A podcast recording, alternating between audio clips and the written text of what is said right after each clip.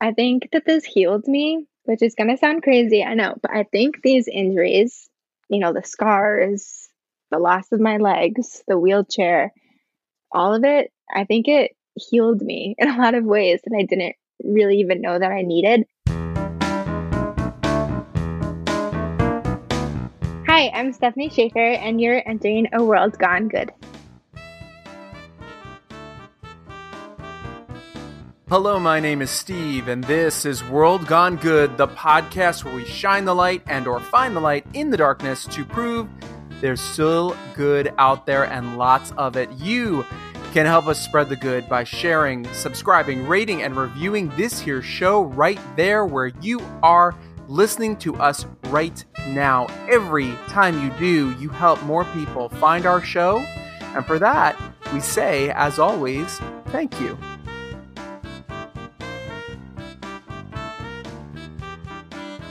Here at World Gone Good, we aim to share the good, yes, yes, and we also aim to uplift and inspire. It's a lot to take on, but we think we're up to the task. My guest today is going to nail it on all three of those things. Let me just say this about my guest and about the show today perspective. Perspective is the word of the day. Perspective is a powerful, powerful thing. And today's good dose of perspective comes from Stefanie Schaffer. I don't want to give too much away here. I want to let her speak to you about her and her story and all of it, her perspective. But I promise you, I promise you, this will happen when you hear what she has to say. You're going to do what I did. You're going to sit back and ask yourself, what the hell am I complaining about?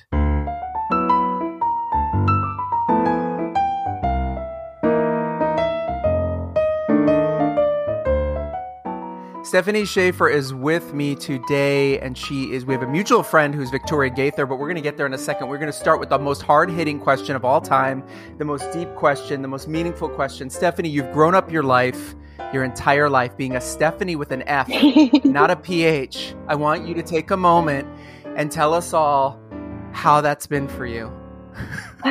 You know, it has been one of the biggest struggles of my life. I will say that. what a great question to start with. I'm so impressed. Has anyone asked you that before? No, I've never been asked that. Usually people just assume it's a pH and we move on and I don't make a comment. Oh my god, that's so funny. Well, you know, one of my favorite actors, I'm a little older than you. Her name's Stefanie Powers. She was on a show called Hart to Hart in the 80s, and I freaking love that show. And I've referenced that show on this podcast before, so people listening are rolling their eyes like, oh, here he goes again with Stefanie Powers. St- look her up. She's an F as well. So um, let's talk about license plates for like for any like you know you get the license plate for your bike or a shirt with your name on it were there issues trying to steph stephanie with an f you know what i'm saying Oh yes, I growing up, you know, you go to the you're on vacation with the family, and uh, the whole group goes in to look for the little treats to buy, and I search the aisles and I swing through every row, and there's never a Stephanie with an F. It's really sad. So, yeah. Well, this is your moment. We're all here for you. Thank you so much. You know, I should start like a support group for the rest of the Stephanies with an F. I may get who knows, I might get some emails or tweets about it. You never know. oh my gosh, let me know. We can start a community. I love this. So I know Victoria Gaither for many years, like at least a decade now. She's one of my favorite people, and she's like often about uh I think in Killington right now. Uh I don't know if that's where you met. Is that where you met? So Killington's like 20 minutes from my house. Um, she works for one of the, I think only part time, works for the Mountain Times, which is one of the main newspapers in my area. So I just met her recently. Um, but super, super nice person. Loved getting to know her. So she's great. Yeah, so when I saw that she posted a little something about you, I was like, I need to speak with her. I need to get her on our show. And I'm going to quote here from you You are committed to taking the hand that you were dealt and creating a positive platform to communicate and inspire others. Yes. And on that note, we're going to dive in to your story because on June 30th, 2018, your life changed forever. Yeah, it is quite the story. You have our complete attention. I want you to tell everybody what happened. It is a story that to this day seems surreal and almost hard to tell, not because, like, at this point, it's just fine and it is what it is, you know, like life is good now. But Um, it the words are hard to say because it seems so unreal. Um, it's just not something you ever really hear of. Um, so what happened is my family and I and a group of our friends. So we live in Vermont, very cold, very long winters. Um, it gets you know tough to get through the winters. It feels like they're never going to end. So we were um, planning a vacation to all go on together in this big group of us. And we were tossing around ideas, and we ended up going to the Bahamas. And another little interesting fact is that for some reason, when we were deciding to go on the Bahamas, I like did not want to go. You know, you hear island vacation, and usually it's like an immediate yes. And I was like, just did not want to go there for some reason. But, anyways, we land. Um, we were on the island of Exuma and we were there for three days and it was perfect. We had this beautiful rental home. We were kayaking and snorkeling and doing everything you would imagine on a Bahamian vacation. And we went because we had seen this tour advertised everywhere. And it was to go and see the swimming pigs of Exuma. And right there, it's like, this is just such a strange story, right? You're going to see the swimming pigs on an island. So we get in this tour boat and we loaded early, and it was supposed to be a half day long tour, but only three minutes into it, the boat exploded directly beneath my seat. So that is where it all starts. Do you remember that moment or have you just been told that moment? So I remember up until the moment. I remember looking around on the boat. I remember being terrified on the boat because we were going so fast. And I knew something was like not right if we're going that fast, you know, like we're flying up in the air and we're slamming against the water and it's just not what you picture. So I'm my hands are like wrapped around my seat and I'm trying to play it cool, you know, like I'm trying to act like I'm not nervous. I'm scanning around and everybody else is playing it cool too, you know. So we're all secretly terrified and then yeah, then it just goes dark. And how old were you? You were 22? I was 22, yeah. Wow. And were you the youngest person on the boat or were there younger people? My little sister was with me and her friends. So they were both 13 at the time. And my gosh, my sister, 13 years old, stepped up to the plate that day and like truly helped save my life. She is, we had no idea she had those, you know, instincts in her, but she is just forever thankful for that, you know. So what happened? How did she how did she save your life? When the explosion happened, I had been tossed from my seat and I was buried beneath a pile of just debris, and nobody could find me. Nobody knew where I was. They assumed I was in the water, like some people had been thrown, other people had stayed on the boat. And so it was actually two strangers from a boat right behind us that um, ran through the water to our boat and dug me out and lifted me over the edge and basically the friends I was with floated me back to shore. And then when we get to shore, my sister's already back there because she's been rushed there first. And so she calms down my mom, who, of course, is losing it when she sees me just in the condition that I was. And then there was no ambulance at shore. And so they took me in the back of a pickup truck to the hospital. And this is when my sister stepped up. She got in beside me and she wouldn't let me close my eyes because if I had, there was probably no chance they were going to open again. And she fed me water and she just kept me awake, which I think is was everything at the time. How many people were hurt on the boat that day? so actually one life was lost that day, which is devastating. Um, my mom was hurt. She broke like six bones all at once. Um, her lung collapsed, and I mean, I think that's it, but like, that's still a huge deal. Um, my sister wasn't hurt. My stepdad was hurt a little bit, and another person was, um, our friend was hurt a little bit. So some people came out totally fine somehow, you know, besides the trauma of it all. But there was a like four of us, I think. So you rush to the hospital and then you spend some time at the hospital, you're put right into surgery or you're flown home. What happens? So this is actually where the story gets really wild, as if it wasn't enough. Um, so I was taken by a pickup truck to the first hospital, and we get to the hospital and there's no doctors inside. Oh my god! right? Um, so they did. The nurses did what they could do, and then it was just a mess. I'm not remembering anything. And then they fly me to Nassau. Nassau, I never know how to pronounce that. And so that's definitely a, you know a bigger hospital, a more prepared hospital. And there I was immediately rushed into surgery. By the time I landed at that hospital, I eventually got my medical records and was reading them and saw that they took my vitals and I had no detectable vitals. so basically, I had no blood pressure. So I was somehow alive with no blood pressure, which I can't totally understand. Um, I was rushed into surgery, and both of my legs were amputated. Wow. And then, yeah.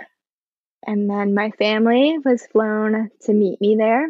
They land and they hear, you know, your daughter, she's alive, but she's lost both of her legs. And then we had to make a choice. Did we wait and my organs were failing? Did we wait and start treatment there? Or did we just sort of risk it and try to get back to the United States? And so we decided to leave. And I was flown to a hospital in southern Florida. And I was there for about a month and a half before going to the next hospital. And I've read that you had 40 surgeries at how many hospitals? Oh gosh, I went from Florida to one hospital in Cambridge, Massachusetts, to then a third. And within the last few years, I've had about 40, 44, 42 surgeries. Yeah. So this is th- this was the hard part, right? That's the hard part to talk about. And for yeah. everyone listening going, "Oh my god, my life is is I'm not going to complain about anything anymore ever again," right? That's the usual reaction, yes. what do you think it was in your gut? I find it interesting that before you were going to go on the trip, you didn't want to go.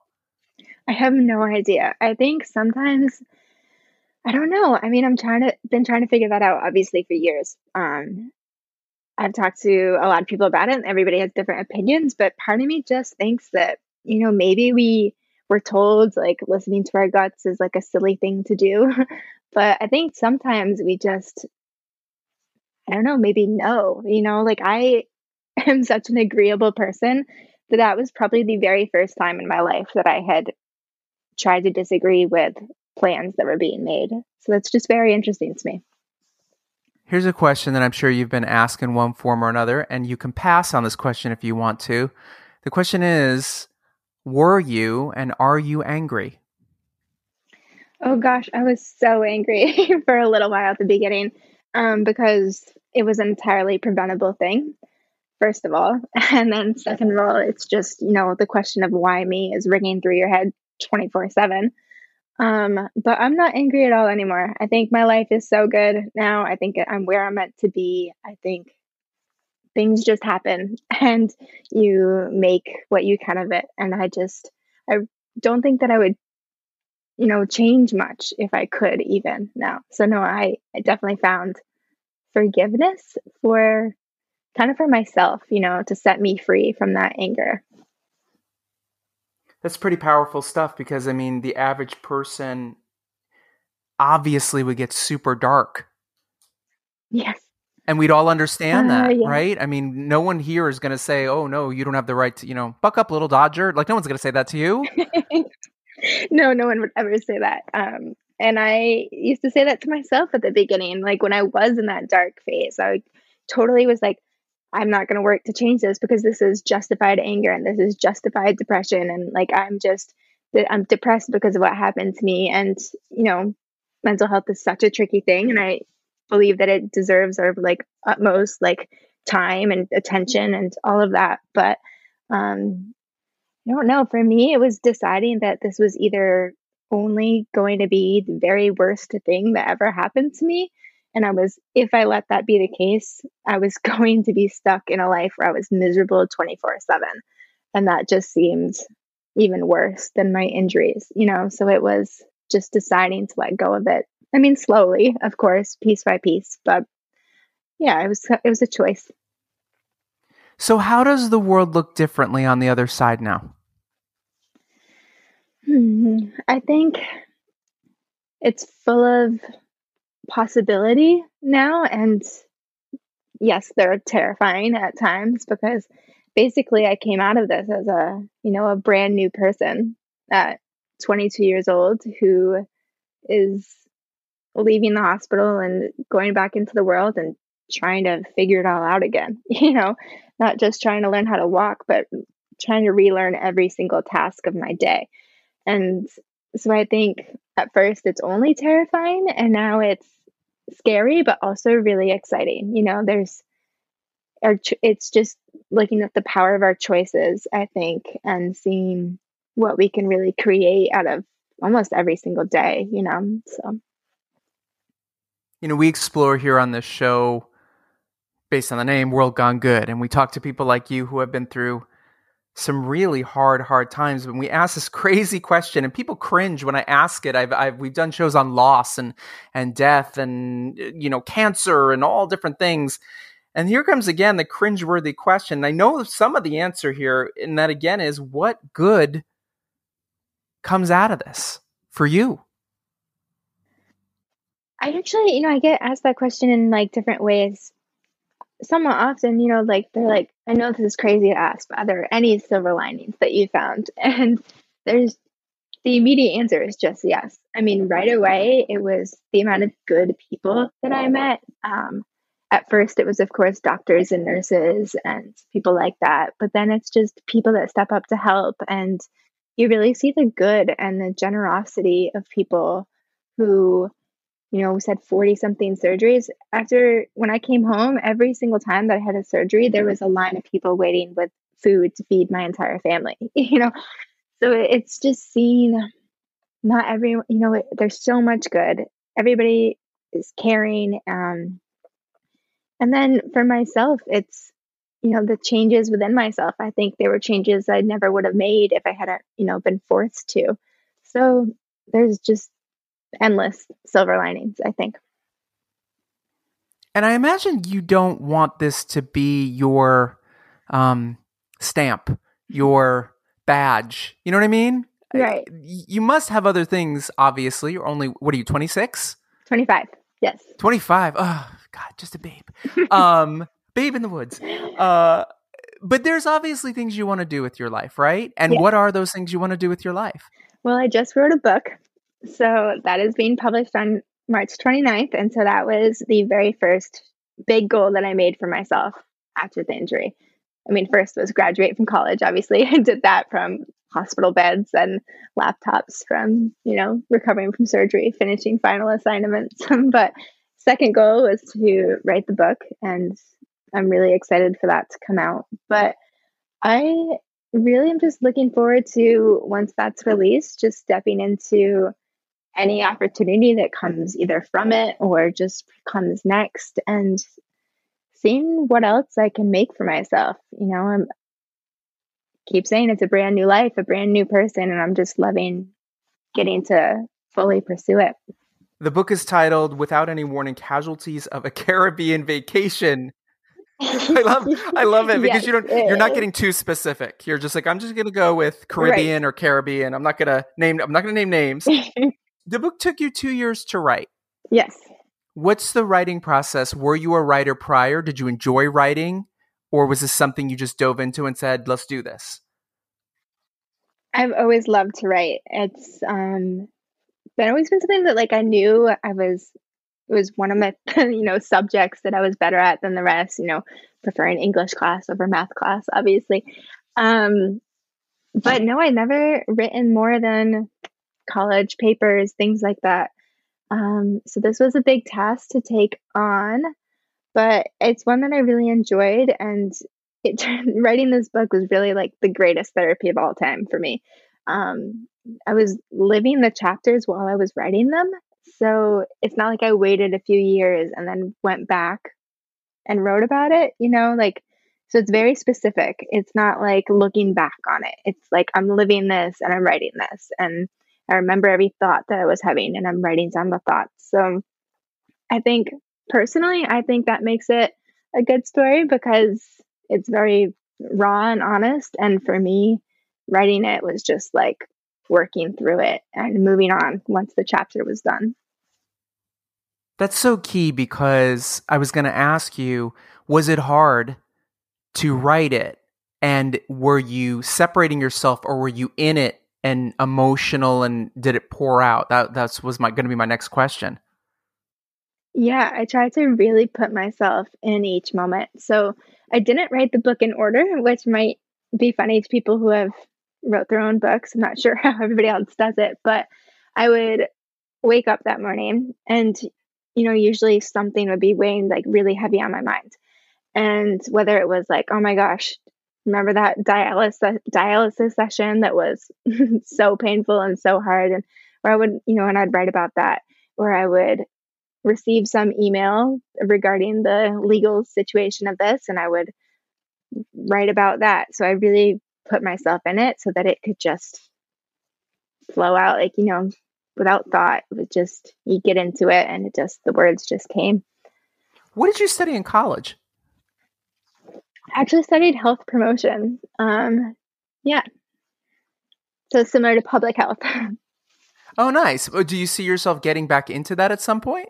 So I did a little bit. So in certain ways, you know, so I'm actually do a lot of public speaking for the American Red Cross and I promote a lot of our blood drives and I work on like in that way. So that has felt like getting into, you know, my field. And um, so I'll do a lot of public speaking now. And so not just with the American Red Cross, but sometimes there's nonprofits and stuff around here that focus on healthy living or mental health and things like that. And I'll go into the community and talk about that. So that's been like a different path, I think, of getting into the field that I was planning on, but it, I still feel like I'm in the field. You know what I mean?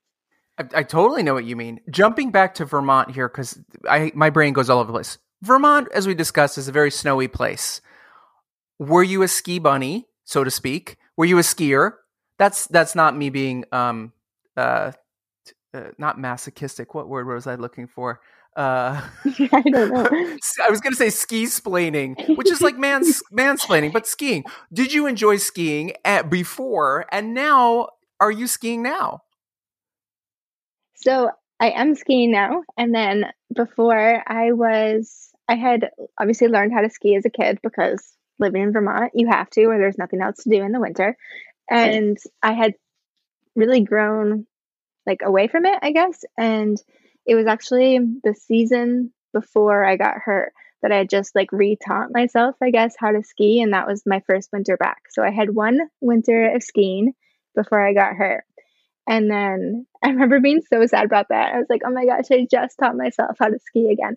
But um it was it was cool. I was literally on Instagram one day and I saw these Paralympic Nordic sit skiers. So cross country sit skiing. I was like, this looks kind of really cool. And so I started doing that instead of doing downhill skiing. And I like I love that. So I get in my little sit ski and I, I do cross country skiing every winter. A question I ask so many people, and again, this is one of those questions that my listeners go, "Oh God, he's going to ask it." Um, what would you say to your 21, 19, even 18 year old self about life if you could go back and talk to her based on where you are now? I would tell her to stop worrying so much. um, I think that this healed me which is going to sound crazy, I know, but I think these injuries, you know, the scars, the loss of my legs, the wheelchair, all of it, I think it healed me in a lot of ways that I didn't really even know that I needed. I used to worry so much about what people were thinking about me and trying to blend in and not being different and you know being on trend and you know every everything that you worry about as a young I think a younger female, but really everybody. And now I just it doesn't bother I don't think about it. It's like I was forced to be different, you know, in the, these ways and without being forced, I think I would have always been too afraid to be my like own self. So I would just if I could go back, I would just you know, tell her to be herself and be comfortable in that because, you know, don't take it for granted, you know. And on that note, for everyone who's listening, what do you want people to walk away from hearing your story, reading your novel? What what is it you want them to walk away with? I think a big thing for me has been that we all have our own hardships and we all have our own some sometimes traumas, you know, and we have stuff that we have to go through and it can feel like the end of the world. But I have seen and that no matter what happens to us that it's our responses that are so much more important and it's those decisions and reactions that really define ourselves and our lives so much more than the events that we give so much credit to.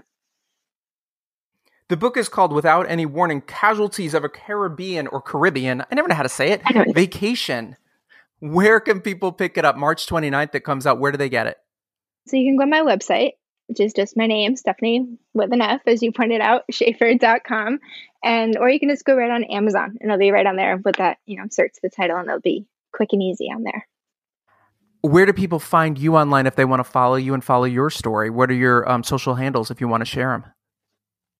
Instagram is where I do the most frequent updates and share bits and pieces of my life. So again, my name is Stefanie Schaffer. I think there's three R's at the end. And we close these shows with two questions. All the shows close like this here at World Gone Good. You can reflect back to anything we've already talked about or anything you want to say. So the first question is pretty simple. It is who inspires you? Hmm. That's a good question. Definitely my mom. My mom inspires me to be good and kind and to put, you know, real effort into my relationships with people, whether it be a friendship, someone I work with, you know, whatever, just to give your all, I think, in every circumstance is what she has inspired me to do. And then everyone that I've met throughout these years, I feel like I feel like I'm constantly inspired recently. The people in the disability community that I've come to know and to love inspire me so much because living with these injuries can be so hard and so scary and to see the amazing things that these people do and what they have created for themselves in despite what has happened to us i think is just so inspiring and the final question isn't even a question it's just a statement to finish any way you want and the statement is tell me something good. Hmm. I think what we already said, which is that it's, I think for me, it's always been so good to know that we're really in control of our lives with how we react to things and respond. And then again, personally, for me, it's, it's something good for myself and for my family has been that despite what happened to us, seeing that we've all hung in there together and um, you know seeing my sister grow up after going through what she went through and applying for colleges now and who she's made herself become not letting this change that at all has been really wonderful to see i talk to all sorts of people on this show i talk to authors and actors and famous people and not so famous people and people who run organizations and we talk about the good of musicals and the good of love and all sorts of topics, but my absolute favorite is talking to people like you who are just everyday people who got in a situation and found the good. And so I truly thank you for um, saying yes. Um, and saying yes, I, I, I know that some of it was we owe our friend Victoria thank you because you might have said no to me, but no, hopefully, hopefully she said good things about me. But I truly, she did. I truly thank you for this, and and my audience thanks you because the world is a crazy, crazy place, and we have the opportunity mm-hmm. all the time to get dark or get light. And mm-hmm. it's truly amazing to me that there are people out there like you in situations that I don't know how what I would do, but you're so inspiring that you you chose to get light. Thank you. Thank you so much.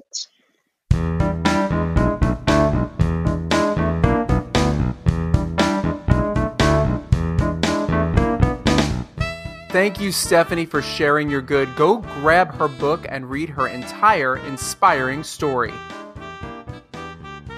Next time on World Gone Good. Oh, the farmers market is a great place for people to come together. It was for us, it was an opportunity for public education about monarchs and how to support them. It's just important to get fresh local food. Uh, you know, everything here comes from California. Um, you know, I, I get it right from the guy who picks it off the tree and hand it right to you. Farmers market is local. It's great. These are people who live here, who work here. You're supporting your local economy. It's another world gone good first. We venture out of the studio. I say that loosely. You should see how I record this thing. And to find out, we're finding out what is good about the farmer's market from a farmer from Kazakhstan who now lives in California to seed swapping. That sounds way dirtier than it actually is. To the good of kelp farming, to saving butterflies, we are off to meet the locals who bring our community together every Saturday morning. It is going to be a good one. I can't wait for you to join me to hear it. Until then, be good.